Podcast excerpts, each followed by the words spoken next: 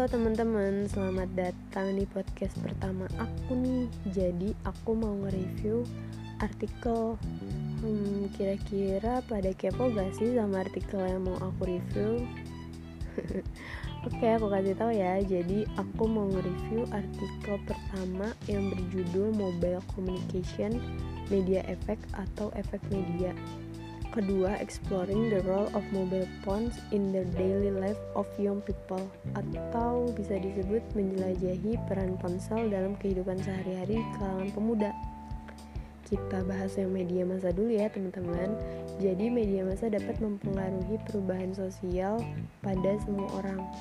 Sehingga media masa mengikuti perkembangan kehidupannya yang semakin canggih loh. Perubahan tersebut terjadi karena peran media massa sebagai alat untuk menyebarluaskan informasi ke khalayak yang sangat luas. Informasi yang disebarkan oleh media massa memiliki dampak atau efek yang sering disebut sebagai efek komunikasi massa. Nah, banyak waktu yang dihabiskan untuk media sosial menjadi salah satu dampak negatif yang mungkin paling terlihat adalah perkembangan sosial pada kaum pemuda yang cenderung terganggu. Konten media sosial juga mudah memberi pengaruh negatif di mana semakin banyaknya pengguna media sosial yang berasal dari kalangan pemuda yang menyebabkan pemuda sangat mudah untuk meniru konten-konten negatif yang beredar luas di media sosial. Mereka dapat dengan mudah masuk ke grup tertentu yang isinya berbagai umur sehingga bahasa yang digunakan pun beragam dan bahasanya pun ada yang menjurus ke topik-topik dewasa yang semestinya tidak diketahui oleh mereka yang di bawah umur tersebut. Nah, jadi kesimpulan aku yang dapat dari artikel media masa ini keren sih karena perubahannya yang semakin ke sini semakin canggih ya tentunya.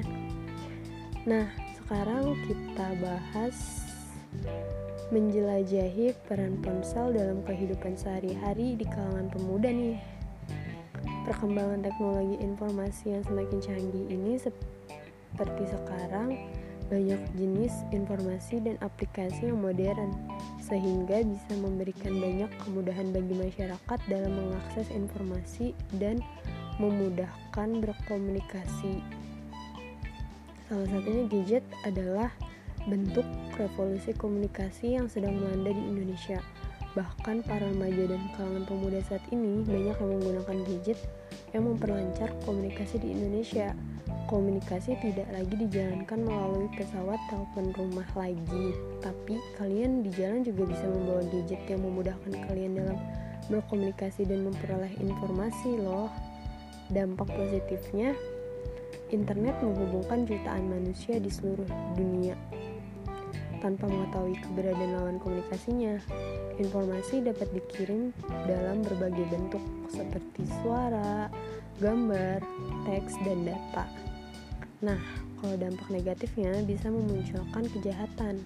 Itu kejahatan penipuan, pencurian, nomor kartu kredit, dan pornografi.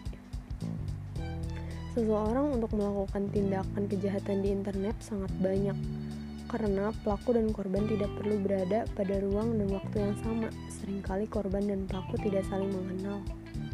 Jadi, kesimpulan penggunaan gadget tak lagi seimbang sehingga banyak sekali dampak negatif yang dirasain seperti efek kecanduan dan ketergantungan penggunaan gadget. Nah, kaum pemuda harus bisa memanage waktu ya. Jangan sampai salah menggunakan gadget dalam hal negatif tapi harus bisa mengambil positifnya. Ya udah sampai sini dulu ya podcast aku kali ini. Sampai ketemu podcast selanjutnya. Bye bye